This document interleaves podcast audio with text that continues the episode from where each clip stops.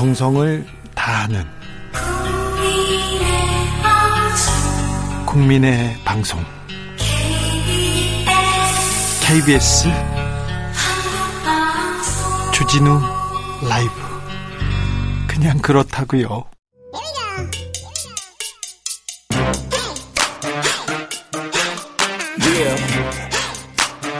뉴스를 향한 진지한 고민 기자들의 수다 라이브 기자실을 찾은 오늘의 기자는 미디어 오늘 정철웅 기자입니다. 안녕하세요. 네. 5.18이 지나갔습니다. 근데 반성하는 언론을 찾아보기가 힘들더라고요. 없더라고요. 아, 예, 그렇죠. 네. 찾기가 좀 어렵죠. 특히 네. 채널A 좀 기대했는데 네. 이번에도 반성 안 하더라고요. 네, 5.18 당시에도 5.18 광주 시민들을 폭도라고 했었습니다. 가장 먼저 어, 광주 시민들이 한 일이 언론사에 불을 지르는 일이었는데 그럴 수밖에 없다 없었다고 합니다. 예, 그때 아. 광주 MBC가 불에 탔었죠. 그렇죠. 그리고 9년 그리고- 전에 채널A랑 TV조선에서 북한군 개입설을 유포했었는데 네, 정말 말이 안 되는 일. 김군 그 그때 다 만들었는데 네. 그 부분에 대해서 반성을 안 해요. 예, 제대로 된 사과가 아직 아직도 없었어요. 예, 부족하다고 생각하고 있습니다. 네. 그리고는 음, 정권 초라하고 허니문 기간이어서 어느 정도 인정한다고 하더라도 상서로운 무지개 떴다 이런 기사만 계속 나오고 있고요. 예, 그래서 요즘 제 주변에서도 아, 요즘 정말 기사를 못 보겠다. 네. 기사를 의도적으로 안 본다라는 분들이 좀 계십니다. 네네. 스트레스 쌓인다고. 네, 그리고 어유, 그또 열심히 쓰는 기사도 있습니다. 얼굴 천재 한동훈, 넥타이 얼마짜리다, 김건희 안경 얼마짜리다 이런 기사는 계속 나와. 요 이런 기사가 뉴스 가치가 있는지 없는지 기자들이 잘 알잖아요. 근데 왜 계속 이게 이런 기사가 이어지는 건가요? 뭐 당연히 장사가 되니까 쓰는 건데요. 저는 이제 그런 기사도 쓸 수는 있다고 보는데 네. 문제는 소위 말하는 주류 언론까지 그런 기사를 써대니까 문제다라는 네. 생각이 드는데 그런 기사만 또 포털에 또 예. 뭐 메인에 꽂혀요. 그러니까 해외 같은 경우는 뭐 옐로우 페이퍼라고 해서 황색지들이 그런 가십성 기사를 씁니다. 네. 어, 근데 우리나라는 뭐 소위 말하는 메이저 언론까지 그런 기사를 써대니까 네. 심각한 문제인 것 같습니다. 그리고 저 광화문 지나다 깜짝 놀랐는데 프레스센터 예. 어, 기자들이 기자들 단체들이 다 모여 있는 프레스센터 건물에 오세훈 시장 선거 사무실 큰 이렇게 플래카드가 걸려 있더라고요. 어떻게 된 일인가요? 그게 그 2010년 지방선거 때도 프레센터에 거- 걸었었다고 하더라고요. 아? 오세훈 시장이. 그래서 그때도 논란이 있었는데 요번에 또 이제 논란이 불거졌고요. 거기를 빌려줍니까? 그 서울신문이 제가 알기로는 그 프레센터가 20층까지 있는데 네. 12층까지는 서울신문 겁니다. 네. 근데 서울신문에서 어 12층을 그 선거 사무실로 내준 걸로 알고 있고요. 그래서 그걸 겸해서 이제 그 콜랑 카드를 걸었는데 네. 너무 크게 걸었죠. 그래서 지금은 그게 좀 작아졌습니다. 크기가. 아니 그런데 이게 언론 단체들이 다 모여 있는 프레스 센터인데 예. 여기서 이게 오세훈 시장 포스터가 딱 있으면 예. 사람들이 음 네. 거기 다- 뭐 기자협회도 있고 언론 노조도 있고 다 다, 있죠. 있는데 네. 예. 그래서 좀 부적절하다는 지적이 좀, 좀 나오고 있습니다. 그러나 아무튼 선거 사무실을 거기서 썼군요. 예. 네, 알겠습니다. 그렇게 알고 있습니다. 오늘 준비한 뉴스 시작하겠습니다. 예, 오세훈 시장 얘기 나왔으니까요. 네. 오세훈 시장이 이제 최근에 TBS를 가리켜서 네. 이, 이 교통방송으로 출발을 했는데 이 교통방송이죠. 예, 본질적인 기능의 전환을 고민할 때가 됐다 이러면서 TBS를 교육방송으로 바꾸겠다 이렇게 밝혔습니다. 교통방송을 교육방송으로 바꾼다. 한자를 바꾸는 거지만 이거는 엄청난 차이입니다. 엄청난 변화죠. 네? 예. 교, 교육이요? 그래서 너무 좀 황당하다는 반응이 많, 많은데 네. 어, 이분 이야기를 들어보면 이게 나는 서울시의 홍보 수단으로 TBS를 쓸 수 있지만 그걸 포기하고 지금 방송 기능을 바꾸겠다는 거다. 그러면서 일단 방송 장악 의도는 사실이 아니다라고 주장을 하고 있고요. 네. 그리고 서울시의 평생교육 시스템이 이 방송과 연결되면 훨씬 더 교육이 원활해진다라고 이제 취지를 밝히고 있습니다. 그러면서 시의회가 국민의힘이 절반 이상을 확보하게 되면 이 조례를 바꿀 수 있고 이 서울시 미디어 재단의 조례를 바꾸게 되면 이 본격적으로 교육 방송 전환을 논의하겠다는 게 어, 오세훈 시장의 입장인데 일단 언론이 이걸 많이 받아 썼거든요. 네. 근데 여기서 이제 오세훈 시장이 간과하고 있는 부분이 있는데 네. 어, 서울시 그 TBS 미디어 재단 재단이 이 방송통신위원회로부터 그 재승인을 받은 거거든요. 예. 근데 거기에 보면 TBS의 기능이 있습니다. 정해져 있는 기능이 있는데 그 기능을 지금 완전히 바꾸겠다는, 바꾸겠다는 건데 그러면 방통위 심의 의결을 거쳐야 됩니다. 근데 네. 지금 방통위를 거의 뭐 패싱하고 내가 그냥 시장이 되면 마음대로 바꾸겠다 이런 식의 지금 주장을 어, 뭐 연합뉴스 인터뷰나 각종 라디오에서 지금 쏟아내고 있어서 아, 예산도 다 깎고 많이 깎고 그랬는데 뭐 예, 그런... 예산 같은 경우도 전년 대비 55억 원이 감소를 했는데 지금 TBS가 서울시 재정 의존도가 72.8%입니다. 그래서 그리고 아시겠지만 TBS는 상업 광고를 못하게 지금 제도가 막혀 있어가지고 네. 서울시 출연금 비중이 절대적인데 네. 아마도 오 시장이 재선에 성공을 하면 좀 더 TBS를 향한 압박이 좀 거세지지 않을까 이런 어, 예상, 예상이 나오고 있어서 이거는 언론자의 침해 아니냐라는 주장도 네. 나오고 있는 상황입니다. 지금 거기 있는 사람들이 춥다고 하는 분들이 많는데 네. 왜 제가 더 추운지 모르겠습니다. 자 그리고요 다음 만나볼 뉴스는요.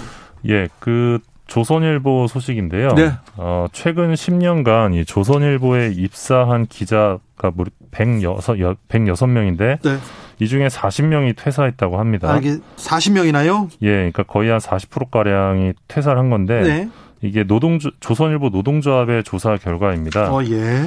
근데 이거를 왜 가져왔냐면 뭐 이게 비단 조선일보만의 문제가 아니라 언론계 전반적으로 기자직이 인기가 없습니다. 그렇죠? 점점 없어져요. 예, 뭐 진행자께서 훨씬 더 잘 아시겠지만 사라져가는 직업 중에 하나입니다. 직업은 아니지만 네 기자 기자로서 내가 이 사회에 보탬이 되겠다 이렇게 시작한 기자들이 그만두는 사람들 많습니다. 예, 미디오널 같은 경우도 이제 채용을 하면 경쟁률이 이제 나오잖아요. 네. 신입 기자 경쟁률. 근데 매년 좀 떨어지는 느낌인데 예. 저희만 그런 게 아니라 다른 언론사들도 경쟁률이 좀 떨어지고 있는 추세더라고요. 예전에는 뭐, 뭐 학교에서 가장 우수한 사람들이 언론계에 지망하는 사람들이 많았는데 지금은 꼭 그렇지도 않다고 합니다. 네, 물론 여전히 뭐 시사인은 최고의 뭐 언론사로 경쟁률이 네. 매우 높지만 네. 아무튼 조선일보 소식을 가져오자면 이 조선일보 기자들이 이 회사에 만족을 못 하고 있다고 합니다. 네. 노보 내용을 보면 조선일보 기자 위상이 과거엔 판검사 못지 않았을지 모르지만 아, 네. 지금은 로스쿨 스타트업을 향한 징검다리 스펙 이직 사관학교가 된 것 같아 씁쓸하다 이런 네. 내용이 나왔습니다. 과거에도 뭐 못지 않았을지는 모르지만 이거는 또 내부에서 보는 거고요. 예. 예. 그리고 이제 좀 어, 유의미한 대목은 네. 이제 조선일보 조직 문화에 대한 비판의 목소리가 내부에서 나왔다는 건데요. 네, 좀 경직돼 있죠? 예, 조선일보 기자들 얘기가 이제 노부에 나온 내용을 보면 아직도 고성과 욕설이 낯설지 않은 조직 문화를 언제까지 견딜 수 있을지 모르겠다. 네. 그리고 연휴는 물론이고 휴가조차 눈치를 봐가며 써야 하는 이 시대와 동떨어진 현실이 바로 우리 회사다. 네. 그리고 저렇게 되지는 말아야지 하는 직장인만 출세하는 곳이다. 아, 네. 네, 뭐 이런 지역들이 나오고 있습니다. 그래서 지금 조선일보 내부는 언제든 기회만 기회만 있으면 어, 이직을 주, 준비하는 그런 저연차 기자들이 많은 분위기로 보이는데요. 네.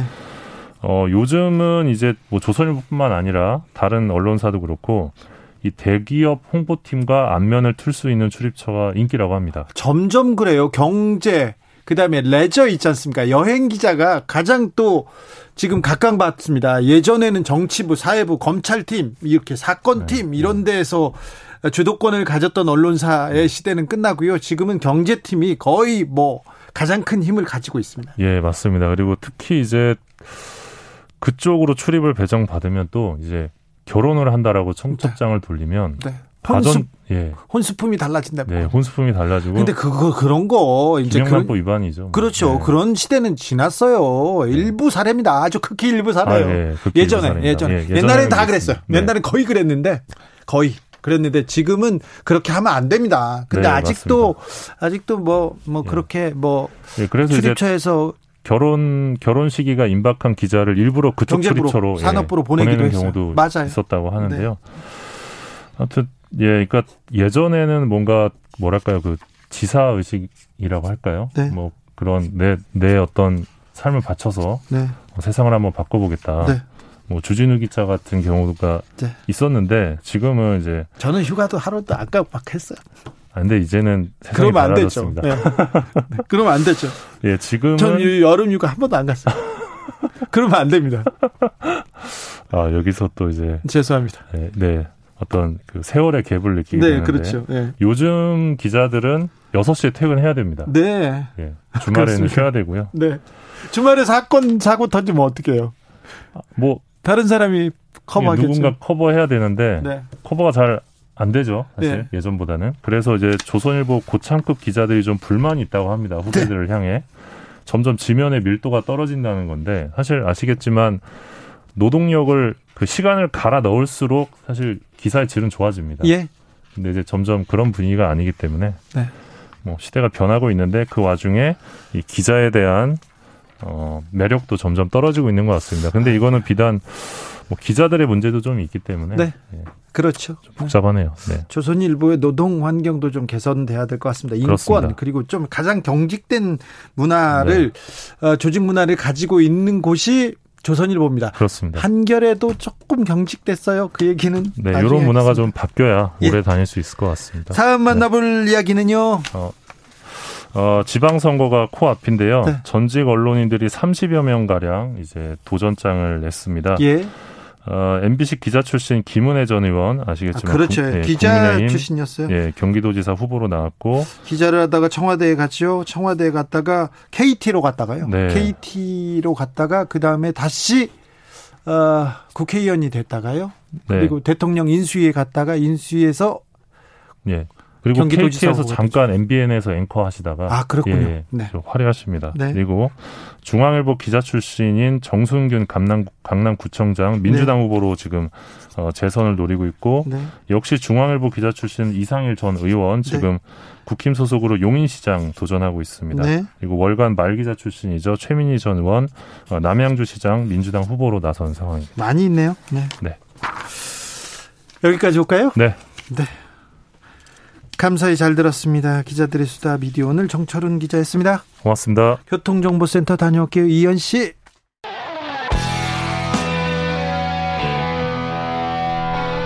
스치기만 해도 똑똑해진다.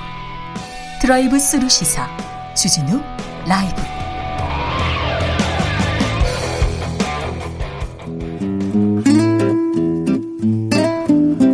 현실의 불이 꺼지고 영화의 막이 오릅니다. 영화보다 더 영화 같은 현실 시작합니다. 라이너의 시사회.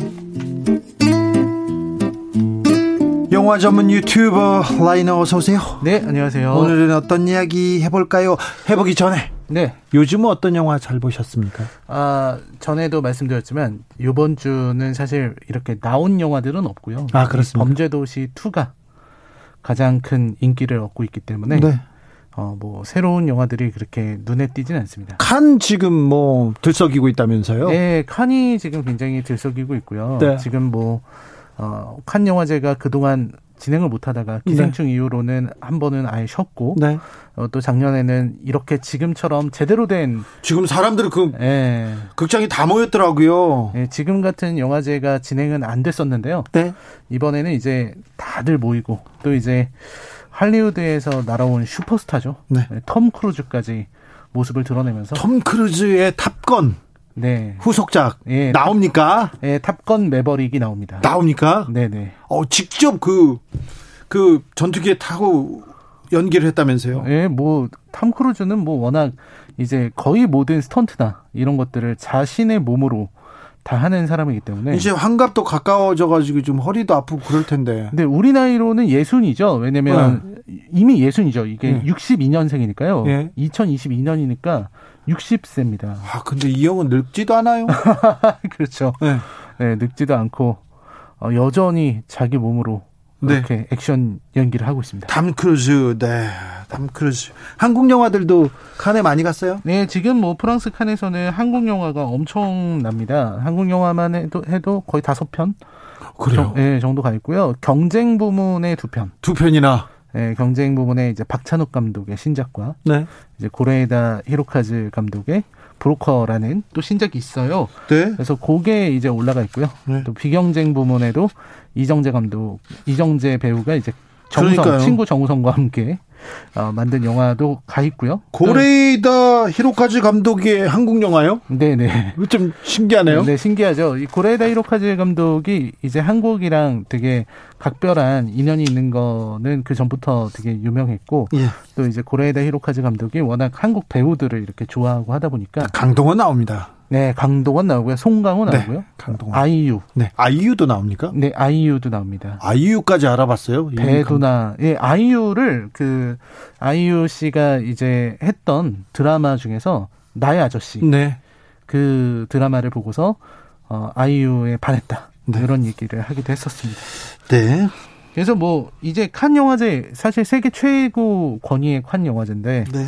이칸 영화제에서 한국 영화들이 이렇게 약진해 있고 또 이제 배우 송강호 같은 경우는 지난해는 심사위원이었죠. 네, 그랬는데 이번에는 또 나무주연상 후보로 이렇게 손꼽히고 있어서 한국 영화, 한국 문화의 기세가 진짜 대단합니다. 네, 그리고 이제 또 더 대단한 거는 이 두 작품 박찬욱 감독과 예. 고레이다 히로카즈 감독의 작품이 이 되게 수상 가능성도 수, 있어요? 예, 수상 가능성이 높아서 순위가 좀 이렇게 칸 영화제는 전통적으로 좀 수상 가능성이 높은 작품일수록 이제 뒤에 배치된다고 하는데 네. 근데 거의 뭐 마지막에 개봉일 시가 바로 직전에 이렇게 돼 있어서 네. 이것도 어쩌면 수상작이 나오는 거 아니냐 네. 이런 기대감도 있습니다. 어 대단합니다. 네 그런 상황으로 정말 한국 영화는 세계적인데요. 네. 아 그것과는 상관없이 또 이번 칸 영화제에 어떤 주제라고 할까요? 네. 칸 영화제가 이렇게 집중하고 있는 것은 반전입니다. 반전 평화. 네, 반전 평화죠. 네. 이제 우크라이나 전쟁을 염두에 두고 있는 그런 선택인 것 같은데요. 젤렌스키가 화상으로 또 연설을 하더군요. 네, 칸에서. 그렇습니다. 그래서 칸 영화제 선택처럼 그리고 또 젤렌스키 대통령의 말처럼 영화계가 더는 침묵하지 않고 세계 평화를 위해서 그리고 또 전쟁의 참혹함, 위험성에 대해서 목소리를 내야 한다고 생각을 합니다. 네. 네. 그런 이유에서 오늘은요, 그간 칸 영화제에서 황금 종려상을 받은 작품 중에 네. 전쟁을 다룬 작품을 한 편 가지고 왔습니다. 어쩌면 벌써 예상하시는 분들이 있을지도 모르겠는데, 바로 켄 로치 감독의 보리밭을 흔드는 바람입니다. 아, 켄 로치. 켄 로치 감독은 어떻게 노동자의 정서를 좀 대변하고 진보적인 지성인이죠. 네, 맞습니다. 훌륭한 켄, 사람입니다. 굉장히 훌륭하신 분이고요. 네. 켄 로치 감독의 작품을 어 여기 주진우 라이브 시사회에서도 한번 네. 소개했던 적이 있습니다. 예. 미안해요 리키라는 영화를 한번 얘기를 했었었는데 예. 아, 켄 로치는 이제 영국의 어떤 네, 리얼리즘 영화로 되게 유명하고요. 그렇죠. 네.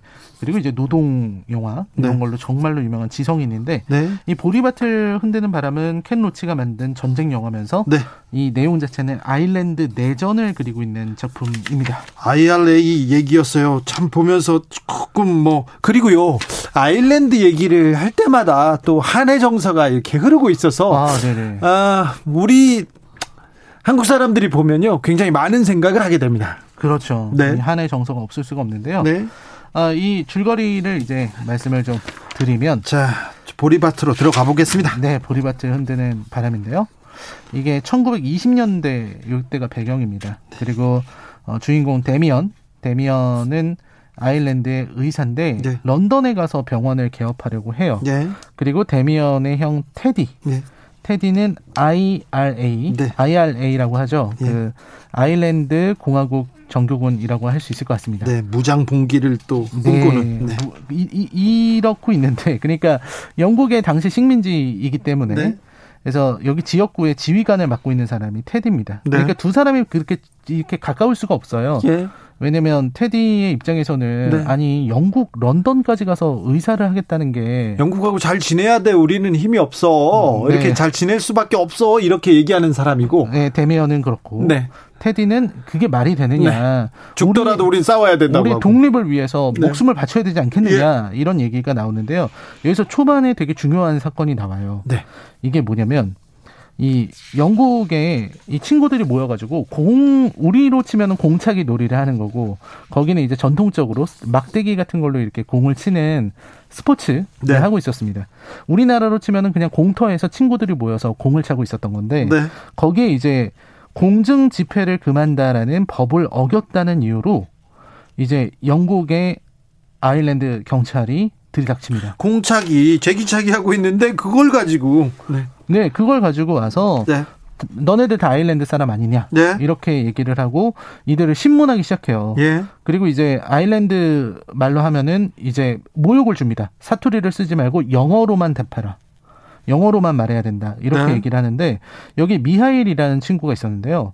이 친구는 그냥 좀 제대로 대응도 안 하고 좀 대답도 좀 늦게 하고 그랬어요. 네. 그랬다고 데려가서 폭행해서 죽입니다. 아이고.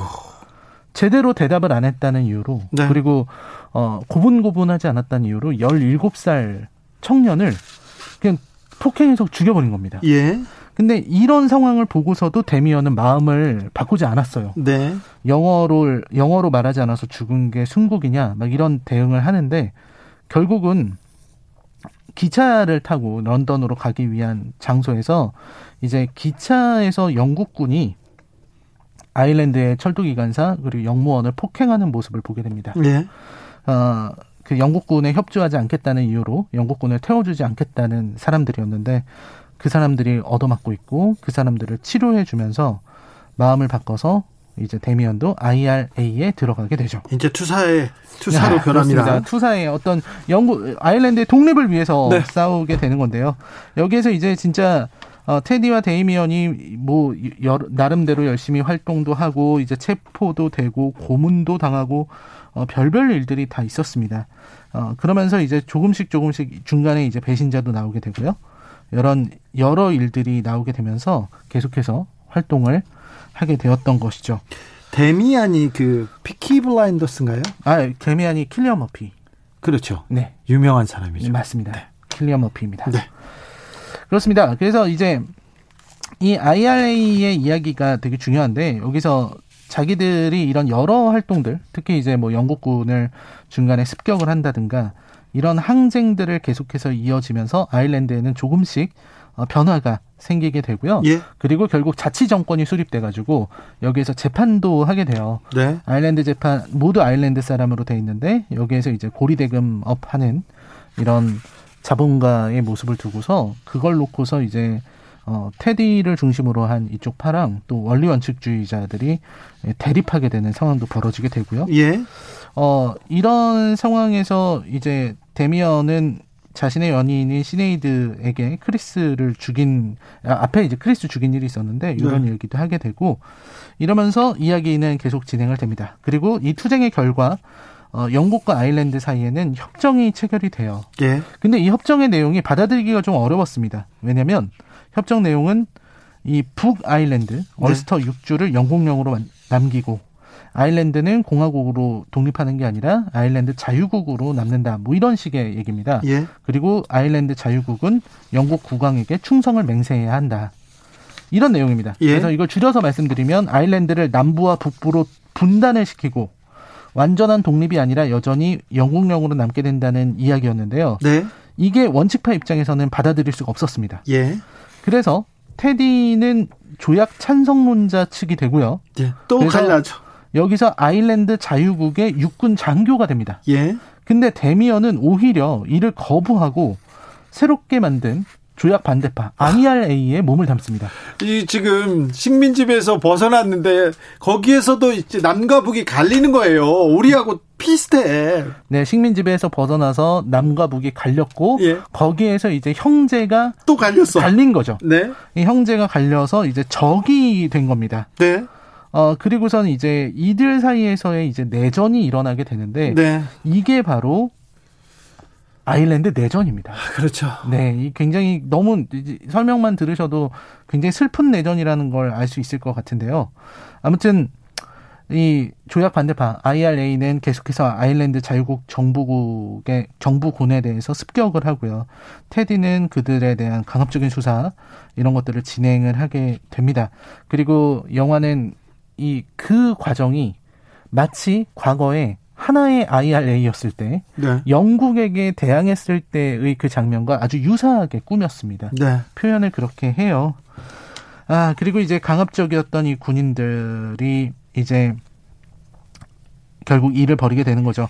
그래서 로리가 이끄는 조약 반대파가 습격을 하는 와중에 공화국군이 사살당하고 그 과정에서 서로 싸우게 되고 결국 데미안은 어, 조약 반대파 측에 있다가 자유국 정부군에게 사로잡혀요. 네. 그리고 이제 테디를 만나게 되는 거죠. 네. 형을. 형은 전향해라. 네. 그리고 네 동료들이 어디 있는지 불어라. 네. 얘기를 했는데 데미언은 거부하죠. 않고요. 네. 음, 그래서 어떻게 합니까? 네. 그래서 결국 테디는 직접 동생을 처형하라는 명령을 내리게 됩니다. 네. 네. 그 리고 동생의 여자친구에게 그 사실을 알려주는. 네. 이런 굉장히 씁쓸한. 그래서 어떻게 돼요?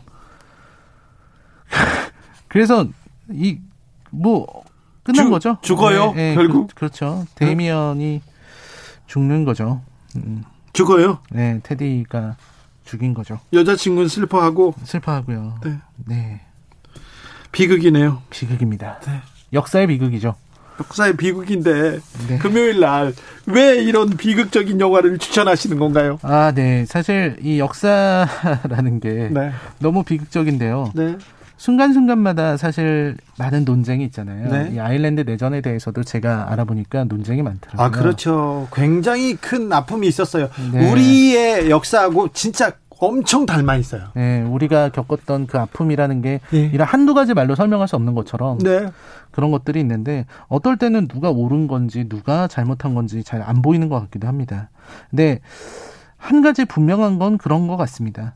그칸 영화제의 메시지처럼 이 지구상에 전쟁이 있어서는 안 된다. 그렇죠. 이런 명백한 사실입니다. 네. 그래서 그 어떤 이유로도 전쟁이나 침략 같은 거는 정당화될 수 없다고 생각하고요. 네. 그 이유는 전쟁이 남기는 슬픔이 그 무엇보다도 깊고 그 시대의 어둠은 끝을 헤아릴 수 없기 때문인 것 같습니다.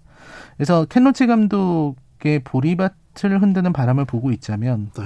그 모든 논쟁들, 모든 참상들 이런 것들이 사라져야 된다는 생각을 많이 하게 됐어요. 전쟁은 안 된다. 네. 가장 나쁜 평화도 전쟁보다는 낫다. 이, 생각합니다. 네. 그래서 전쟁이 없는 세상을 꿈꾸는 켄 로치 감독이나 영화인들의 바람처럼 네. 아, 지금의 전쟁도 끝나기를 바랍니다. 네.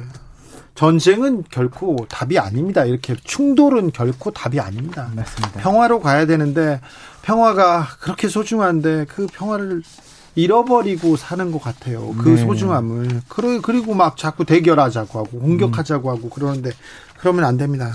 맞습니다. 특별히 우리는 평화가 가장 중요하고 평화가 밥이고 답이고 모든 것입니다. 자, 오늘도 감사했습니다. 시사회 오늘은 보리밭을 흔드는 바람 들어봤습니다. 라이너 감사합니다. 네, 감사합니다. 스콜피언스의 Wind of Change 들으면서 주진우 라이브 여기서 인사드립니다. 오늘 돌발 퀴즈의 정답은 LOVE 아니었습니다. 근데 사랑이 제일 중요해요. 평화가 제일 중요하다는데 정답은 IPEF였습니다. 네. 하, 저는 내일 오후 5시 5분에 주진우 라이브 스페셜로 돌아오겠습니다. 지금까지 주진우였습니다.